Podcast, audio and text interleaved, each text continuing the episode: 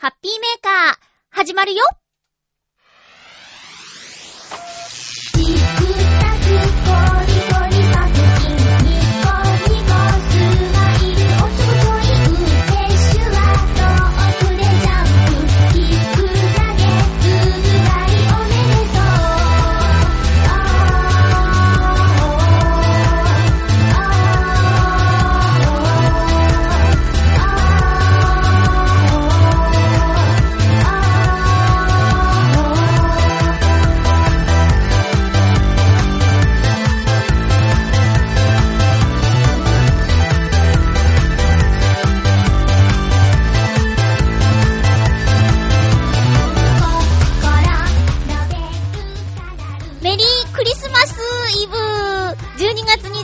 まゆちょのハッピーメーカー。この番組は、ハッピーな時間を一緒に過ごしましょうというコンセプトのもと、ちょわへよ .com のサポートでお届けしております。くしくも、くしくもってこういう時使わないよね。えー、クリスマスイブの配信になりましたが、皆さんいかがお過ごしでしょうか？えー、楽しく過ごしていますか？まあ、配信されている時間は真夜中なんですけどね。皆さん、どんなクリスマスを過ごすんでしょうか。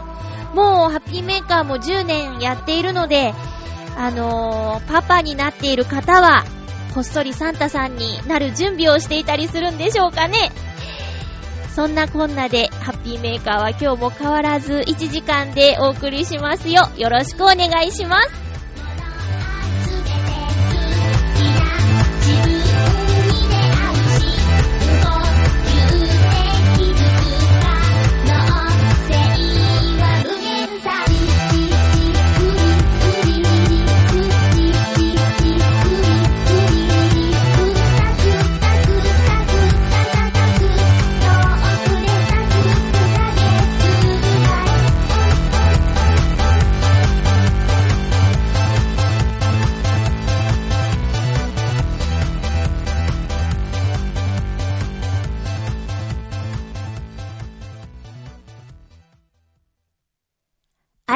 して、ハッピーまゆちょこと、あませまゆです。早速なんですが、忘れないうちに告知をしたいと思いますよ。私からの、そして、チョアヘヨからのクリスマスプレゼントになるかならないかわかりませんが、えー次回のハッピーメーカーは、12月31日の配信です。大晦日になった日の配信ですね。えー、でですね、やっぱりこういうスペシャルな日には、ちょっと変わったことをやりたいなと思って、えーゲストさん呼びますイエイ 今年初なんじゃなかろうかと。何年間ぶりなんじゃないかという感じなんですけど、えーっとね、私が、この今年のやりたいことは今年のうちにやろうと、急に思い立って声をかけまして、えメンバーはですね、八方美人のめぐみさんと、ミッチェルのラブミッションのミッチェルさんですいえ、ハッピーメーカーは初登場じゃないかなと思うんですけども、えーこの3人でですね、年忘れ、女3人、トークをやろうと思います。もうどうなることやら、全然見当がつかないんですけど、とりあえず言えることはですね、皆さん多忙につき、ケツカッチン、または、もう集合時間も危ういという感じで、1時間取れるかどうかっていう微妙なところなんですよ。もうでも、準備して、来たらもうすぐ取ったら1時間、ギリギリいけるかなって感じなんですけど、私としてはいつものハッピーメーカーのように、取って出し、取って出しってこういう時違うな。えっ、と、生、本、生収録っていう形を取りたいんですよね。編集とかしないで。ふ ふこれね、実は危ない3人なんですよ。えー、実はですね、あの、お蔵入りになってしまったんですが、ちょっと3人で、あの、ミニ番組をやってみようかっていう企画があってね、ゴールデンウィークあたりに実は、え3本撮ったんですよ。でも、くら入りしましてね。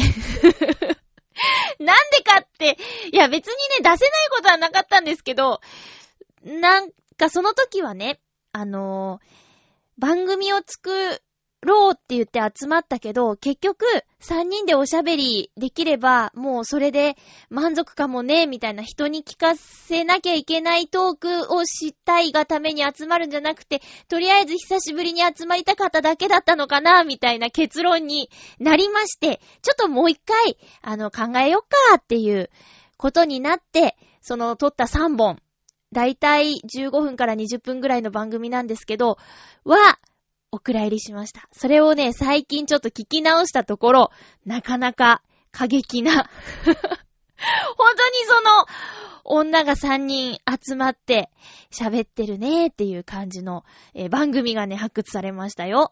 ただね、その放送を聞いて私ね、内容はさておき、自分の声についてまたまた悩みを、悩みというかまあ自分の声って本当に軽いなぁ、みたいなことをね、改めて感じたんですよ。あのー、ミッチェルさんはね、トレーニングした、えー、素敵な響きの声で、で、めぐみさんは、飾りのない素の声。うん。まあ、いわゆる地声ってやつですよね。で、私はなんかすごく、その3人のトークを聞いてると、軽くて、それこそもうほんとナレーションのスクールでよく言われてた説得力のない声うん、っていう風にね、聞こえるの。なんかよくわかった。自分の声がどうなんだって。うん。でも、いけないのかどうか。ああ、でもやっぱり、うーん、ちょっと気持ちは悪かったかな。その3人の声で自分の声が気持ち悪かったかな。まあ、今一人でこうやって喋ってる分には多分、テンションも、その3人集まってキャイキャイキャイっていう感じじゃないから、それよりは、落ち着いているのかな？いやでも喋ってたら楽しくなって、キャイキャイキャイってなっちゃうからな。まあ、なんか、ちょっと改めてですね、こう声の聞き比べをして、ありゃりゃと思ったんですけど、まあまあまあまあ、まあ、でもそんなことはね、多分、あんまり気にしてたら、口数減っちゃうよね。うん。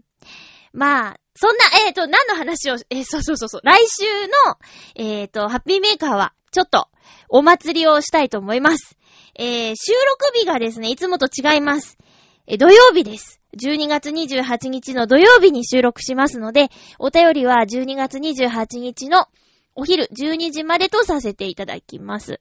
えー、テーマはですね、あの、テーマというか、3人集まってこんなテーマで話してみたらっていうネタ振りを募集したいと思います。よろしくお願いします。もしかしたら普通歌など読む時間がなくなってしまうかもしれませんので、その辺はご了承ください。あとはもしかしたら、もし、あの、お便りがいっぱい来て読み切れないっていうことになったら、延長で、私一人のパートを付け加え、1時間以上の放送になる可能性もあります。ちょっとそれは、あの、えっ、ー、と、その場によって、その時によってという感じになりますので、よろしくお願いします。とにかく、えっ、ー、と、八方美人のめぐみさんと、ミッチェルさん、ラブミッションのミッチェルさんがやってきて、えー、スタジオマユッチョで撮りますので、そのことをですね、まあ、エンディングでもお知らせしますけど、えー、まず告知をさせていただきました。よろしくお願いします。えー、ということで、クリスマスイブの夜ですね。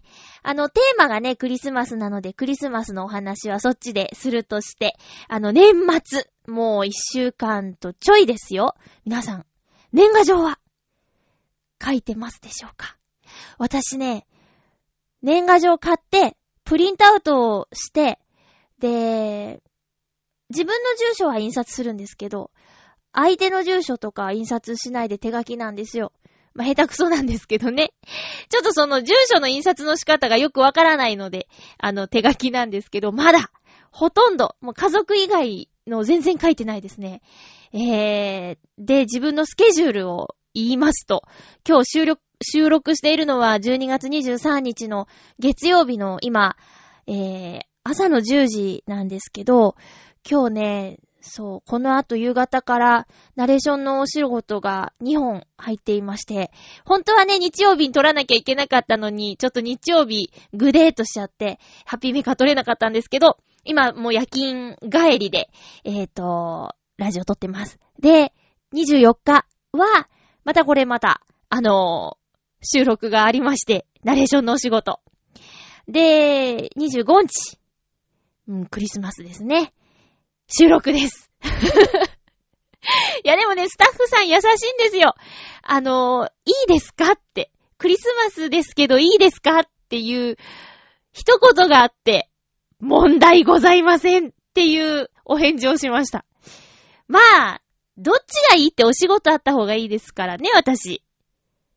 仕事が恋人なんでね。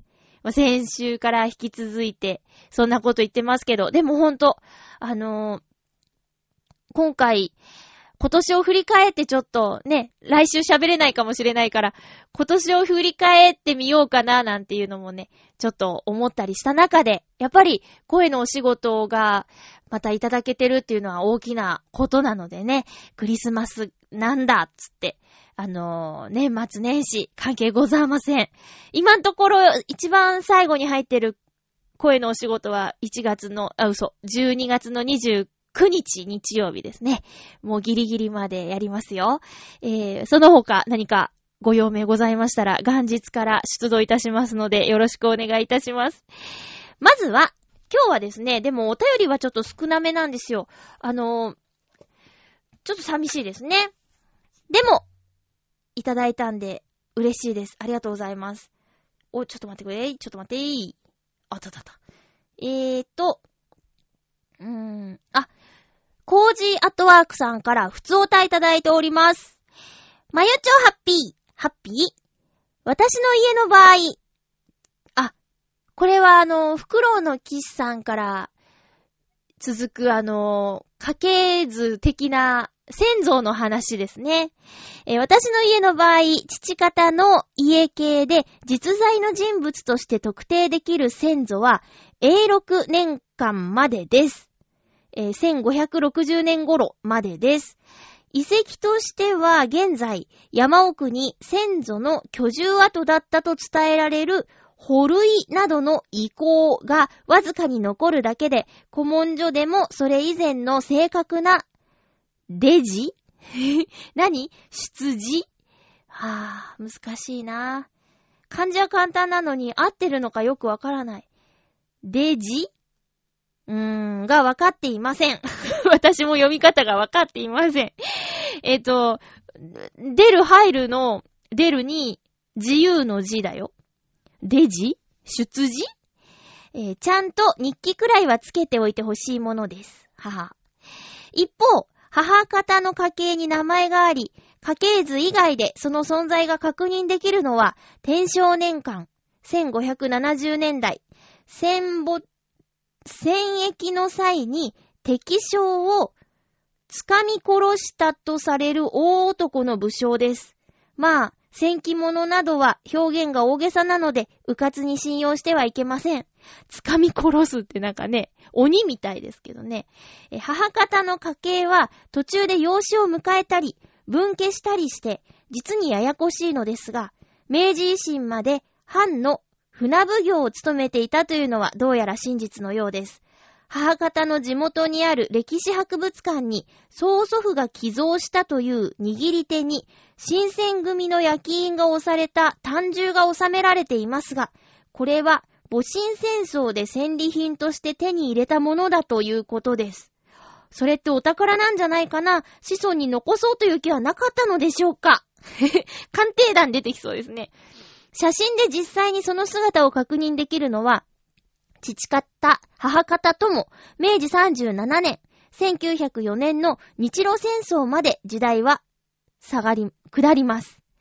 父方の曽祖父は、日本海海戦に参加した海軍艦船の機関長を務め、おー一方で母方の曽祖父は、陸軍の乃木将軍参謀として、作戦に参加した際の写真が残っています。はあ。しかし調べてみるほどに、どちらの祖先も、の血も、私には伝わっていないような気がするのが残念です。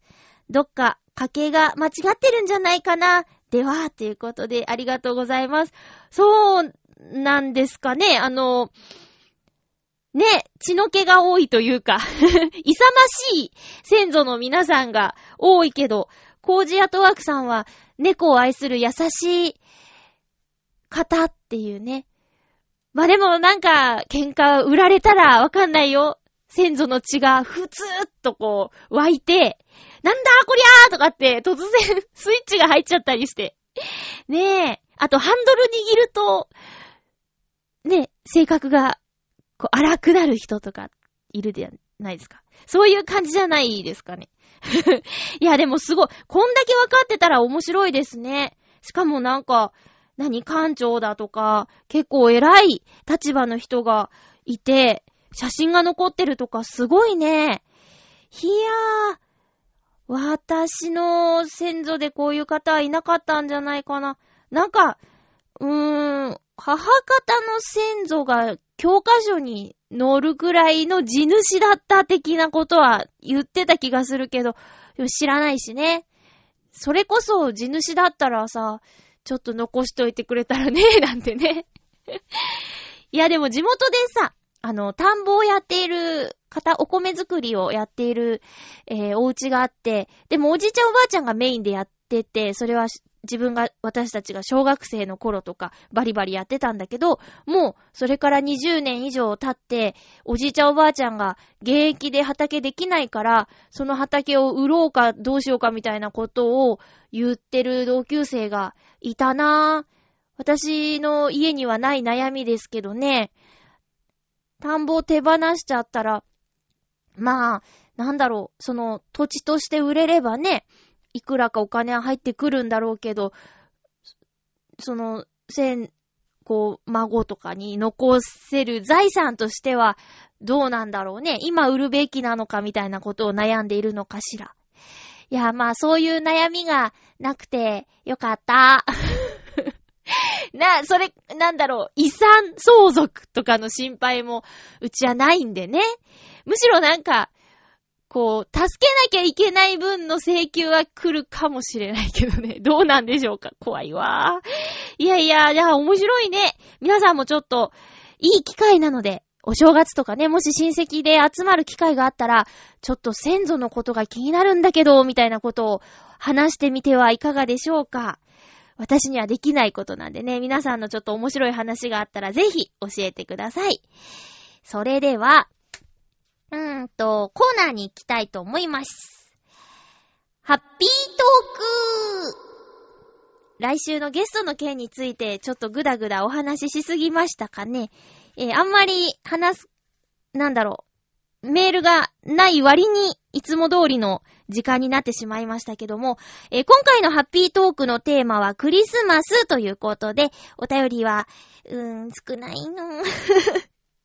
そしてなんだかちょっと、どうしたんだろうかっていうメールが来ているので、まずはこちらからご紹介しますね。え、ハッピーネーム、フクロウのキスさんです。ありがとうございます。なんだか、なんだか、ちょっと精神的に、どうしたんだろうかという ちょっといつもの感じじゃないんですよ。いや、えっ、とね、まあ読みましょう。まゆちょさん皆様、ハッピー、ハッピー今回のテーマ、クリスマスについて。私は、キリスト教徒でも、ミトラ教徒でもないので、12月25日に宗教典礼を行うことはありません。ましてや、救世主に、祖先が犯したという、私にとっては言われのない罪をあがなってもらいたいとも思っていません。もし、あがなわなければならない罪があるなら、どれほど厳しいものでも自分で背負います。ということで、救世主の誕生を祝うミサに出ることもなく、通常通り営業いたしております。ちなみに、ミトラ教とは古代ローマの宗教で、教団の拡張に際して、キリスト教とはライバル関係にあたるような状況にあった宗教です。12月25日はもともとこのミトラ教の太陽神の復活の祭日であったものをキリスト教徒が流用したという説があったように記憶しています。ひょっとしたら記憶違いかもしれませんが、それでは、ということで。どうした？なんだよ。なんなんだ？どうしたの？なんか私の聞きたい話じゃ全然ないんだけど。だって、ハッピーメーカーだよ。テーマクリスマスだっつってんのに、な、どうしたの？大丈夫ですか？これにちょっとな、何を言っていいのかよくわからないけど、まあ、興味がないですよっていうことを、こう、具体的にいろいろと言ってくださったのかな？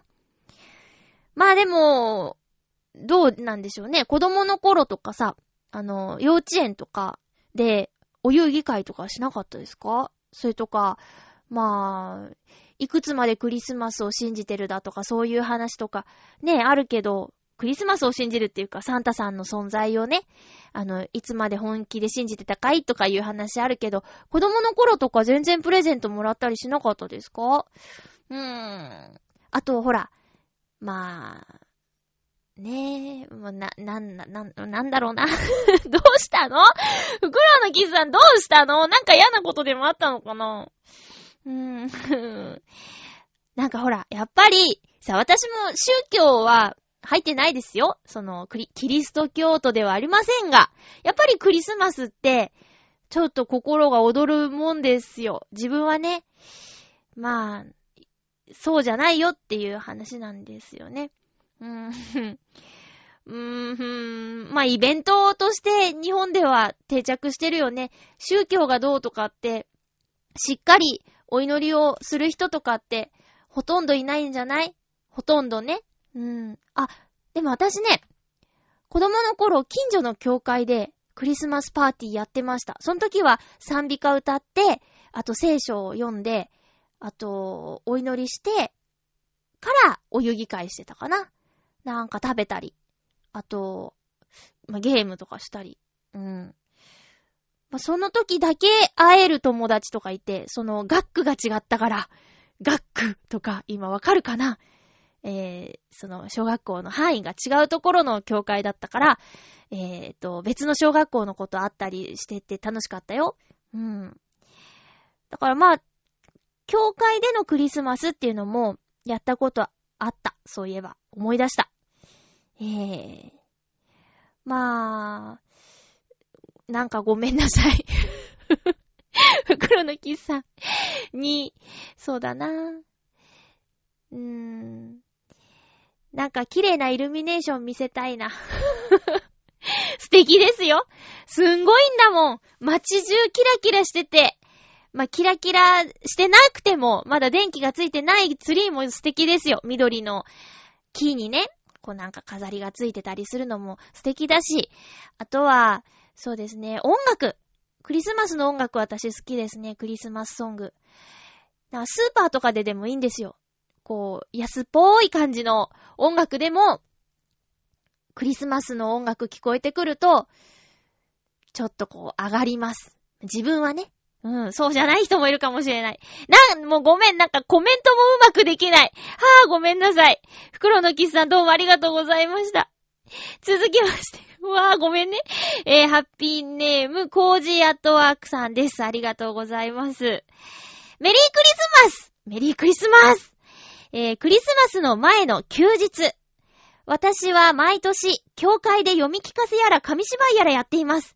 あ、昨年もそんなお話いただいた気がする。最近はもうほとんどアドリブで話の原型がわからないほどになってしまっていますが、受けてるみたいなので、まあいいことにしています。正確にラジオで再現するとまずいかもしれませんが、ダビデとゴリアテの紙芝居では、ゴリアテがおやおや、イスラエルの戦士がこんなに弱いとは、正直がっかりです。私の戦闘力は53万ありますが、もちろんフルパワーで戦ったりはしませんから安心してかかっていらっしゃい。ダビデが、ゴリアテ、オラ、おめえだけは許せねえだとか言っています。あはは D ボール的なやつね。えー、キリスト教徒の、キリスト聖誕生の紙芝居では、東方から祝いにやってくる賢人が、しめしめ、ヘロデ、ヘロデ王は気づいていないようでありますね。我が輩、星を見て、ちゃんとベツレヘムにたどり着いたでありますよ。ケーロケロケロ、とか言っています。わかんない。なんだろう。クリスマス前のこの行事が済めば、クリスマス当日は家で鍋物でもつつくだけですが、何か？はぁ、極楽極楽では、ということでありがとうございます。はぁ、教会で読み聞かせをしてるんですね。多分、関東でご近所だから、行ってみたいなぁ。もう、この収録している日に読み聞かせやってらっしゃるんですよね。ああ、もうちょっと早く気づけばよかった。まあ今日のスケジュール的には厳しかったかもしれないけど、そうか、じゃあ、来年とか行ってみたいなもう大人になって改めて、あの、聞く、そういうキリストの話とかね。うん。全く縁がなかったわけじゃないから、キリスト教。でも私自分、自分は何教なんだろうな。ちゃんと宗教に入ってるとか、ないからわかんないんだよね。ただおじいちゃんやおばあちゃんのお葬式は仏教のお寺でやったからね。自分も自動的にそうなのかしら。うん。入りますとか、やってないもんね。ちゃんとキリスト教とかだったらさ、なんかやるでしょ？儀式。そういうのがないから、ピンとこないんですよ、宗教について。そんなもんなんですかね？えー、パロディをしているということで。最初のはね、分かったんだけど、後のやつは何のパロディなのか気がつかない、わからないや。ダメですね。こういう時に笑うためにもアンテナを張り巡らせなければならないと、いつも思っておりますが、すいません。リスナーの方では分かった人いるかもしれないですね。えー、コージアットワークさんありがとうございます。毎年こうやってね、まあ、ボランティアなんでしょうね、多分ね。みたいに過ごすクリスマスも素敵ですね。ある意味、これリア充ですよ。私もね、今日ツイッターにね、書いたんですよ。あの、リア充です。つって。私、リア充ですって。えっ、と、仕事をして過ごしている私ってリアルに充実していますっていうことですけども。えーとね、自分はクリスマスの当日はさっき言ったようにお仕事をして過ごしているんですが、その前にですね、ちょっとプレゼントを買いに出かけてきました。この時期、クリスマスのプレゼントを買い求める人で、すごく賑わってるんですけど、えーっとね、有楽町のビッグカメラと、私が、私が好きっていうだけですけど、有楽町ビッグカメラと、あと、ロフト、無印、あのあたりでですね、ちょっといろいろとプレゼントを買いました。で、クリスマスプレゼントというか、12月にお誕生日を迎える友達が結構いるんですよ。あのー、15日はゆっこちゃんでしょ？で、21日はめぐみさん。あと、17、18、あと7、8。いっぱいいるんですよ。で、24の子もいるね。うん。で、そういう子たちに、プレゼントを買いに。ちょっとゆこちゃんとめぐみさんには遅れてお誕生日のプレゼントを渡す形になっちゃうんだけど、なんかそのね、プレゼント選びが楽しくて、この人にこれをあげたら喜ぶかなーとか。で、自分はね、ついつい実用性を求めてしまって、えー、っとね、例えばそうだなあ、でもまだ渡してないから内緒の方がいいな。えっと、あ、でもざっくり言おうかな。めぐみさんには、あの、いつも、こう、パソコンのね、業務とかやってくださったりしてるから、目が疲れてるんじゃないかなと思って、そういう系のやつ。あとはね、ゆっこちゃんはね、あの、せっかくなら欲しいものをあげたいと思い、メールでなんか欲しいものあるって聞いたの。で、えーざっくりジャンルでもいいよって言って、例えば、キッチングッズとか、その本だ、CD だとか、なんか、そういうジャンルで教えてって言ったら、美容グッズかダイエットグッズみたいな返事が来たから、おほほ、おほーと思って、じゃあってそのコーナーで選ぼうと思ったんですよ。で、最初はね、こう、ダイエット器具的なやつをいろいろ見てたんだけど、うーん、多分続かないなと思って、こういうものはね、あの、2、3日やるかもしれないけど、そんなに続かないだろうと。で、多分しんどいことはお嫌いだろうから、それもちょっとやめて、ただまあ、この時期だから、お風呂にはゆっくり浸かるんじゃないかと思い、もう、いいやつ買っちゃいましたよ、お風呂系の。うん、お風呂系、ダイエット系のいいやつ買っちゃいました。まだお届けしてないけどね。ちょっと楽しみに待っててよ、ゆっこちゃん。聞いてるかな？聞いてないかな？まあ、聞いてない方がいいな、これ。ネタバレになっちゃうからね。え、届くまで待っててください。という感じ。あとはね、えっ、と、面白いなと思ったのがあって、自分がプレゼント選びの時に気をつけることというか、まあ、そうだな、心がけていることは、えー、自分では買わないけど、あったらいいなと思うものを選んでます。例えばそうですね、自分でティッシュペーパー買うときは、あの、5箱198円とか、わ、167円だ、ラッキーぐらいな感じで安いやつ買うんですけど、ちょっとプレゼントにって思ったら、あの、いいやつ買っちゃうみたいな感覚で、今回ね、面白い歯ブラシを見つけたんですよ。で、その歯ブラシを、えー、買いまして。これまだ送ってないんですけど、届いたら、多分、思ってた値段以上のものだけど、そんな風に感じないだろうなって。ただ、触ってみたらすごく普通のじゃないって分かってもらえるから、箱も綺麗だったし、そういうものがありました。まあ、ロフトに、ロフトとか、ハンズとか行けば、ちょっと面白グッズが見つけられると思いますよ。うん。使えて面白いもの。まあでも、ちょっと悩みましたね、いろいろね。うん。予算もあるしね。一気に大量に出費があるからさ。で、この時期だから、放送はクリスマスのと通常のとどっちにしますかって聞かれて、まあ、店員さん的な感覚だったら全部クリスマスにした方がお手間じゃないだろうと思ったんだけど、多分誕生日の人ってさ、クリスマス近くの誕生日の人って一緒にされることがちょっとね、コンプレックスだったりするのかもと思って、クリスマスじゃない放送にしてくださいって言ったんですけどね。まあでも本当は直接渡したいんだけど、郵送になりそうな予感。残念です。えー、ということで、私のクリスマスは、プレゼントを買いに行きましたというお話でした。あ、そうだ一つね、あの渡したんですよ。お世話になってる上司に、あのね、腹巻きを 男の人ですよ。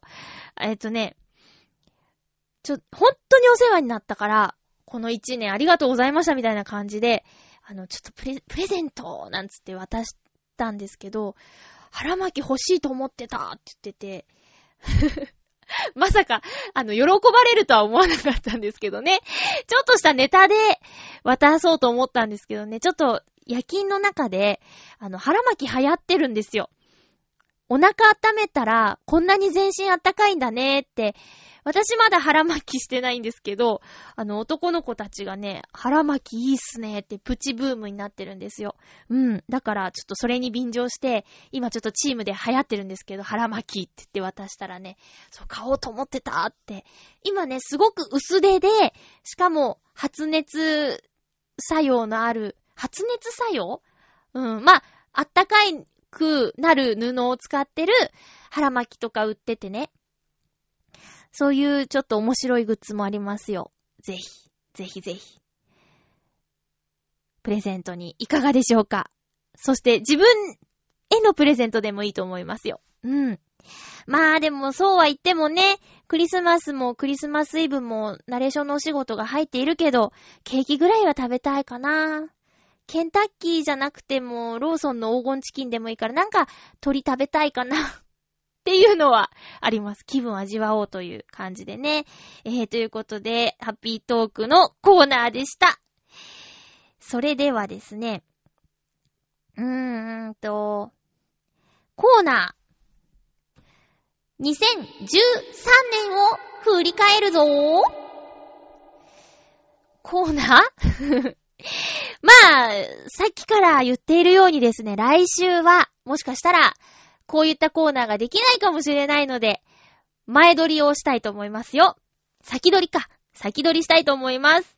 え、2013年も、あと、放送はもう一回、大晦日になりますが、大晦日は賑やかに放送する予定なので、え、今回がちょっとまあ、通常放送の最後ということになりますが、え、この一年間、まゆっちょが、え、体験した、あと、まゆっちょの身に起きた出来事で、トップ3、ハッピートップ3をちょっと発表したいと思います。えー、まず第3位。旅。まあ、一応今年ですね、旅をしました。えー、まずは初めての沖縄。イェーイ。初めての沖縄はね、えー、2月に行ってきたので、沖縄では20度ぐらい。で、こっちではもう1度だ、2度だ、いう時ですね。うん。だからすっごい暖かくて、すっごく楽しかったです。海も綺麗でね、2月の沖縄はあんまり晴れる日がないよってガイドさん言ってたんだけど、初日着いてちょっとは雨降ってたけど、それからずっと晴れてて、空も青くて、空が青ければ海も青いよって言ってて、で、ほんといい沖縄旅行でした。まあ、帰ってきて風邪ひいちゃったんですけどね。そうだ、今思い出したよ。今年風邪ひいてないって思ってたけど、実は沖縄から帰ってきてからちょっと風邪ひきましたね、私。思い出した思い出した。えー、旅、もう一個。初めての一人旅。伊勢神宮。伊勢ツアーですね。弾丸ツアーだったけど、初めて一人で旅をしました。えー、仙宮、式年仙宮の年を迎えた、えー、伊勢神宮、下宮、内宮、あと、サロメ神社とか、いろいろとツアーで回ってきました。あのー、主院長にね、主院をもらいながら回ってきたんですけど、まあ、行ってよかったです。お友達と話してる中で、今度ね、一人で弾丸ツアーで行くんだって言ってる友達の話聞いて、ああ、そっか、弾丸で行けばいいんだって、えー、0泊2日ですよね。うん。で、えっ、ー、と、行ってよかったなと思いました。パワースポット巡りをして、えー、なかなか楽しかったです。それで第3位が旅です。で、第2位、ナレーションで新レギュラーゲットということで、えー、4月から始まったコミターンという番組。レギュラーでナレーション、新しい番組させていただくことになりまして、えー、まあ、メンバーのチェンジはありましたけど、出演者のね、メンバーチェンジはあったけども、今、なお続いている、割と人気番組っぽいですよ。うん。最初はね、各週30分だったんですけど、今毎週15分っていう形も変わって放送しています。まあ、毎週放送があった方が定着もしますよね。うん。で、このお仕事は今までとちょっと違うのはですね、えー、制作会社さんが違うところ今までお世話になっているところじゃない制作会社さんとのお仕事ということで、そういう意味でも私の中では広がったということで、大事な天気だったんですよね。うん。コミタン見られるエリアの方はよろしくお願いします。えー、その他もレギュラーは、えっ、ー、と、ぐるっと浦安、ミセランガイド、デイリーニュース、たまにスマスターという番組もやっているんですけど、どれも終わることなく続いております。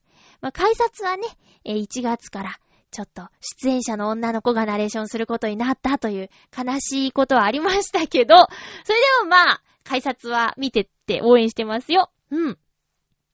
その他の番組もこれから末長く続くといいなと思っています。そして第1位出会いうん。今年は、新しい出会いが多かったなって思いました。さっきのね、コミタンもそうですけど、新しいスタッフさんとの出会い。あとは、うーん、新しい友達と書いて、親友。これがね、増えた。かなうん。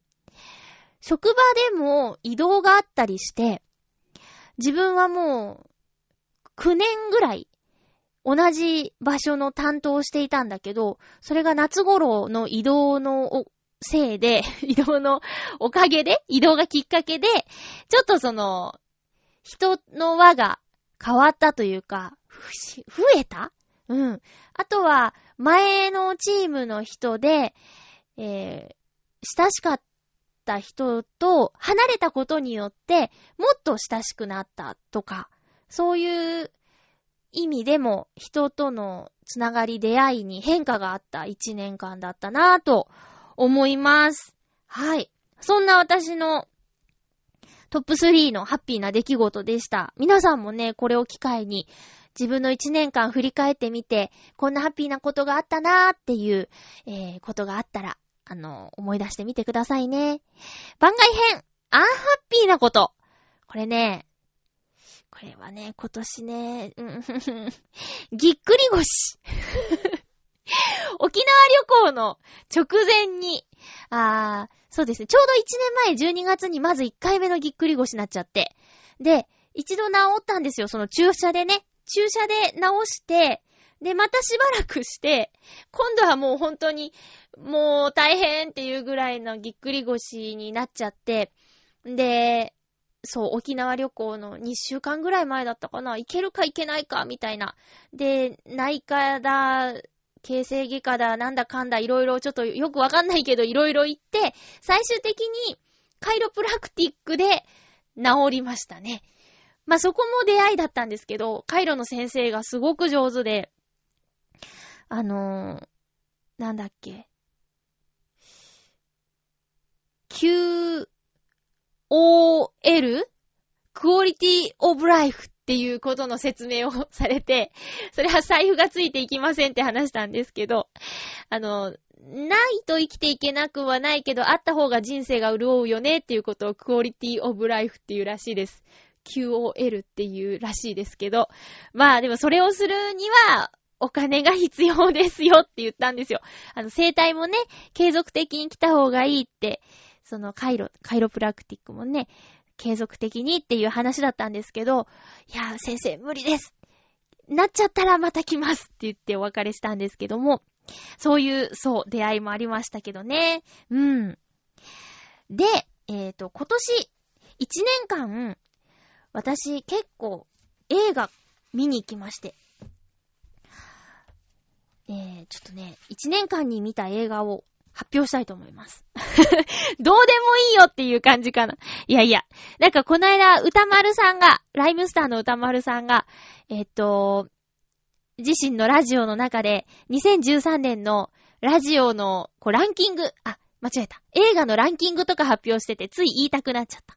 えっ、とね、まずは、レイ・ミゼラブル。これ見た順に発表しますね。レ・ミゼラブル。鈴木先生。これ、ほんと好きだから言ってる感じ。で、アルゴ、オズ、シュガーラッシュ、アイアンマン3、探偵はバーにいる2、セレステジェシー、真夏の方程式、モンスターズインクユニバーシ、モンスターズユニバーシティですね。風立ちぬ、ローンレンジャー、パシフィックリム、マンオブスティール、エリジウム、かぐや姫の物語。ということで、1、2、3、4、5、6、7、8、9、10、11、12、13、14、15、16、16本見てる。はぁ。特にね、7月、8月が多いな。7月に3本、8月に3本見てますね。暑いから映画館行こうみたいなことだったのかないやいや、これ見たやつのほとんどが面白かったですよ。特にね、いやもう恥ずかしいんですけど、かぐや姫の物語は、一回しか見てなくて、で、まあ、好きだったんですけど、その、歌丸さんが映画、映画批評、辞評、映画をこうちょっと解剖していろいろ解説とか、感想とか説明とかしてくれるラジオを聞いたら、そうだったのっていうことが結構あって、そしたらますます深みがある映画だなぁなんて思って。だからね、見てない人はね、ぜひ見てほしい。アニメーションとは生きることだとか、そんなことまで考えなかったよって一回じゃわかんないこと結構あるなぁと思って。うん。あと月の世界は実は、ほにゃらら、ああ、そうなんだとかね。いや、すごいよ。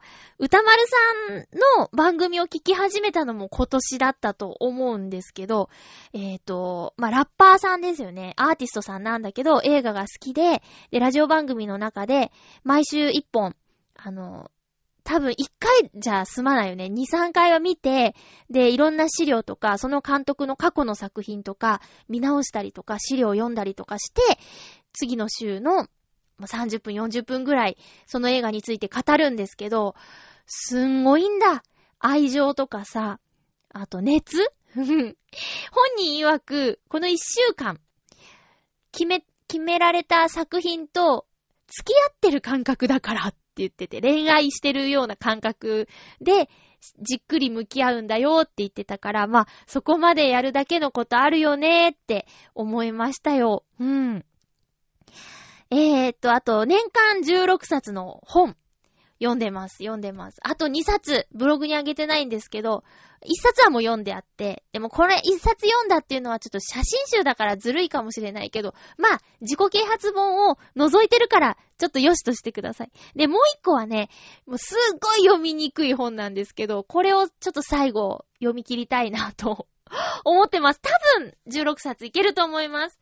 皆さんもね、あの、年間の目標とか、いろいろ立てたと思うんですけど、今、このタイミングでもうあと1週間しかないけど、どうだったかな？ーなんて見直してみるのはいかがでしょうか？おそらく、ハッピーメーカーの、えー1月最初の週で、メール送ってくださった方は、今年どんな年にしたいっていうお話をくださってると思うんでね。それを聞き直すのもまた一つの手じゃないかなと思いますよ。ありがとうございます。じゃあ、えっと、ふつおたをもう一つ。コージーアットワークさん、ありがとうございます。まゆちょハッピー、ハッピー？忘年会、私は苦手です。どうせ、店を選んだりして、挨拶なども全部やることになる上に、あまり飲まないので、後始末もしなきゃいけません。お呼ばれで、よその忘年会に行くのも面倒です。仕事相手との忘年会では、ブレーコーなんて本気にしてはいけませんし、知っている人ばかりなので、特に出会いもありません。おまけに帰るタイミングを探すのが大変です。というわけで、やっぱり忘年会は友人などと一緒に飲み食いするのが一番いいようです。では、ということでありがとうございます。そうかそうか。いや、前回ね、私、忘年会、あれ？あ、でも前回は、会社のは餅つきで、忘年会二つはね、お友達とのやつだからね、こういうちょっと面倒なことはなかったよ。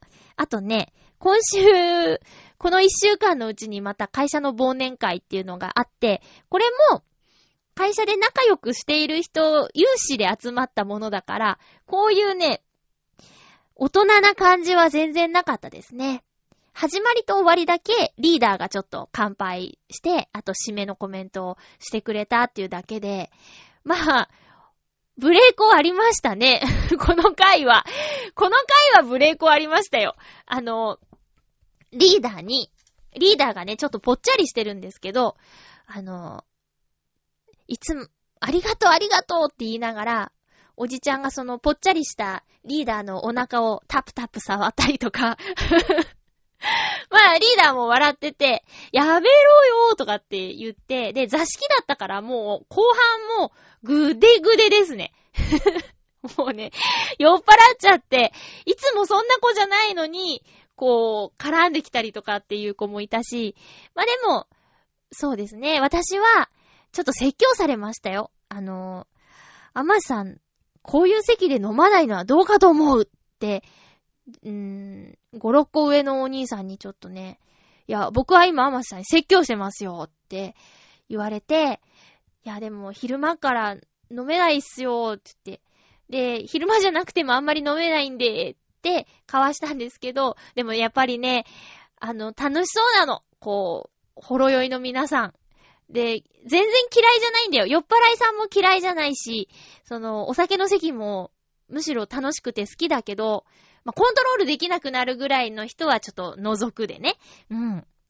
ただね、自分が、もうほんと、もう先週話したけど、2杯までしか飲めないっていうのがね、で、その後、無理して飲んだ場合に、クラクラしちゃうっていうのがもうほんと嫌で、もっとね、強いはずなんですよ。親とかね、毎晩晩酌してたし、なんか、ね、こう、遺伝がちょっと、覚醒遺伝的な感じになるのかなねえ、なんかもっと飲める人になりたいなって、いつも思うんですよね。生中7杯とかさ、いや、それがね、アルコールじゃなくて、例えばカルピスとか、その水とかね、麦茶とかウーロン茶でも、ジョッキで7杯もね、飲めないよ。うん。わかんない。いや、でもね、忘年会は、そうですね、忘年会っていう風に格好つけて、ただ集まって飲みたいだけですよね。え、実際、この間ね、お誕生日だった子にメールして、最近全然会ってないねっていう話から、じゃあちょっと新年会やりますかみたいな。何をって思うよね。だってずっと会ってないのに、新年会だ、忘年会だってちょっとピンとこないよね。やっぱり新年会、忘年会って言ったらさ、こう仲間で、こういつも何か頑張ってる仲間で集まって、で、この一年の嫌なことは忘れて、新たに頑張ろうっていうのが忘年会だし、新年会は、じゃあこの一年よろしくお願いしますっていうやつやんだから、友達同士でたまに集まるのって、ただの飲み会じゃダメなのかなって、ちょっと思うんですけど、まあ、どんな理由でも、こう、集まれれば、それでいいなっていうのもありますしね。うん。ただね、この間ね、こう、飲み会で使ったお店がすごく良かったから、お友達連れて行ったんですよ。そしたらやっぱりね、忘年会シーズンだけあって、こう平日なのに、いっぱいでもう予約してないお客さんごめんなさいって言って入れませんって言われてね、残念な思いをしたんですけどね。うん。美味しいお店だった。魚が美味しいお店だったんですよ。行きたかったなーって。まあ、そういう季節ですよ。飲みすぎには注意してくださいね。で、コージアットワークさんは、漢字とかしなきゃいけない立場なのかなまあそういう人は大変だよね。いやいや、それは大変だ。で、あんまりお酒も飲まないんだ。一緒ですね。なんか、そうなのよ。お世話しなきゃいけないよね。そう、前回はね、30人ぐらいが集まって、で、座敷で飲んでたんですけど、やっぱなんか、その、粗相まではいかなくても、ちょっと酔っ払っちゃって、見失っちゃってる人とかいて、その子に対して、ちょっと水もらってこなきゃとか、そういうのはあるけどね。まあでも、気を許してる証拠でしょ。いやー、逆もあるかな。気を張って飲んで酔っ払っちゃったっていうのもあるのかな。まあ、どちらかよくわかんないけど、とにかく楽しく飲みました。あと忘年会今週もう一回あるかな。もうこれはほんと少人数のごくごく内輪でやるやつで。うん。こっちは本当に、あの、お世話になりました的な忘年会になると思いますけどね。ええいや、や、夜勤だから、その、行く店が限られてるって話はよくやってるんですけど、この時期ほんと気をつけないと、あの、上司のね、ちょ、上司への不満とか話してたら、裏にいたみたいなことになりかねないから、ほんと気をつけないと、とは思っておりますよ。皆さんもね、ちょっとブレーコなんてないっていうのはほんとその通りだと思うので、あの、気をつけてくださいね。そうそう、先週、私、行けないと思ってた、ディズニーランドに行ってきたんですよ。もうね、強行、強行スケジュールですね。夜勤明けで。まあこれはいつものことなんですけど、夜勤明けで行ってきました。でもどうして、あの、行きたい、この時期に行かなきゃいけなかったのか、というと、えっ、ー、と、来年の2014年の1月5日で、ジャングルクルーズっていうアトラクションがクローズするんですよ。で、えー、だいたい半年か10ヶ月ぐらいお休みをして、秋頃リニューアルオープンするっていうお話なんですけど、ジャングルクルーズ乗ったことある人っていますか？わかるかな？ジャングルクルーズってね、あの、船に乗ってジャングルを探検するんですけど、これの船長さんの話術が、トーク術によって、その船が、こう、楽しかったかそうでなかったかっていうのが左右されるようなアトラクションなんですよ。だから、その、何回乗っても、船長さんが違えば、ちょっとこう違った言い方とか表現とか、あの、船長さんがこれを言いたいんだっていうことによって、何回乗っても新しい発見があるよっていうアトラクションなんですよ。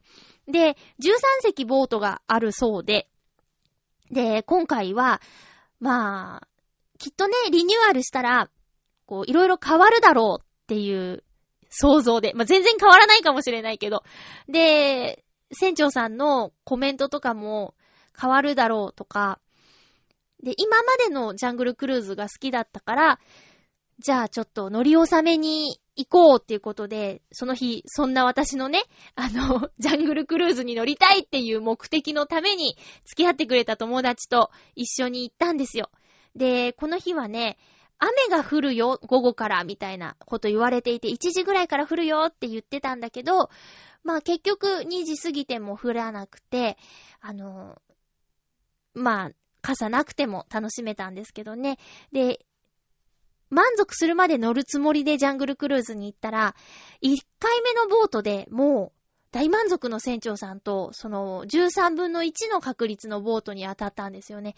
13隻ある中の1隻だけが、えー、写真家の船長さんのボートっていう設定のボートがあって、で、なんだろう、船のこう屋根とかに写真が飾ってあったり、あと古いカメラとかがぶら下がってたり、そういうボートって13隻の中で1隻しかないんだって。で、そんなの初めて乗ったし、あと船長さんもすごく上手だったから、結局その1回だけ乗って、もうジャングルクルーズは乗り納めをしてきました。で、もちろんね、今の時期だからクリスマスのイベントもやっていたんだけど、まあ、パレードもね、午前中のおやつは雨にも負けず、まだ降ってなかったから見ることができて、あとはホーンテッドマンションもナイトメイヤーバージョンになっていたり、あと、いつはスモールワールドもクリスマスバージョンになっていたり、なんだかんだと楽しんで帰ってきちゃいました。うん。行けてよかったなぁと思います。会社で最近知り合った女の子とかもね、あのー結構ディズニーランドが好きだっていう人もいるので、ちょっといろいろ話をしてみたいなぁとも思っているんですよ。さて、おっともう、もう時間ですけども、次回の放送は12月31日の放送、今年最後の放送は12月28日土曜日に収録する予定です。お便りは、12月28日土曜日のお昼12時締め切りとさせてください。今回、この今回じゃない、次回は、次回はゲストに、八方美人のめぐみさんと、えー、ラブミッションのミッチェルさんが来てくれる予定になっています。まあ、スケジュールとかね、何か急にお仕事が入っちゃったとかで、えー、それがなくなってしまう場合もあるんですけど、まあ、予定です。で、お便りは、うんと、この3人で話すこと、ネタ振り3人で話してほしいこと。せっかく3人集まってるんだから、という感じで ネタ振りをお願いいたしますそう、もう、これ、この3人でのトークが実現したら私の今年思い残すことはないよって感じなんですけどね。いや、だって、ね、やろうとして一度途切れたものだから、ぜひ、これは実現させたいなと思うんですけど、いかんせんお二人とも忙しいのでね、うまくスケジュールが調整できるかどうか。今でもちょっとギリギリな感じなんでね、どんな形になるかわかりませんが、とにかくゲストがいらっしゃいます。その他、普通歌も募集しておりますので、よろしくお願いします。えー、クリスマスイブの始まったばっかりに聞いてくれてる方もいると思うんですけど、素敵なクリスマスをお過ごしください。素敵なクリスマスをお過ごしください。うー、言えてない。えーと、寒くなってきたんでね、体に気をつけて、えー、くださいね。私も、頑張ります。寒いけど頑張ります。では、お相手は、まゆちょこと、あませまゆでした。また来週、ハッピーな時間を一緒に過ごしましょうハッピー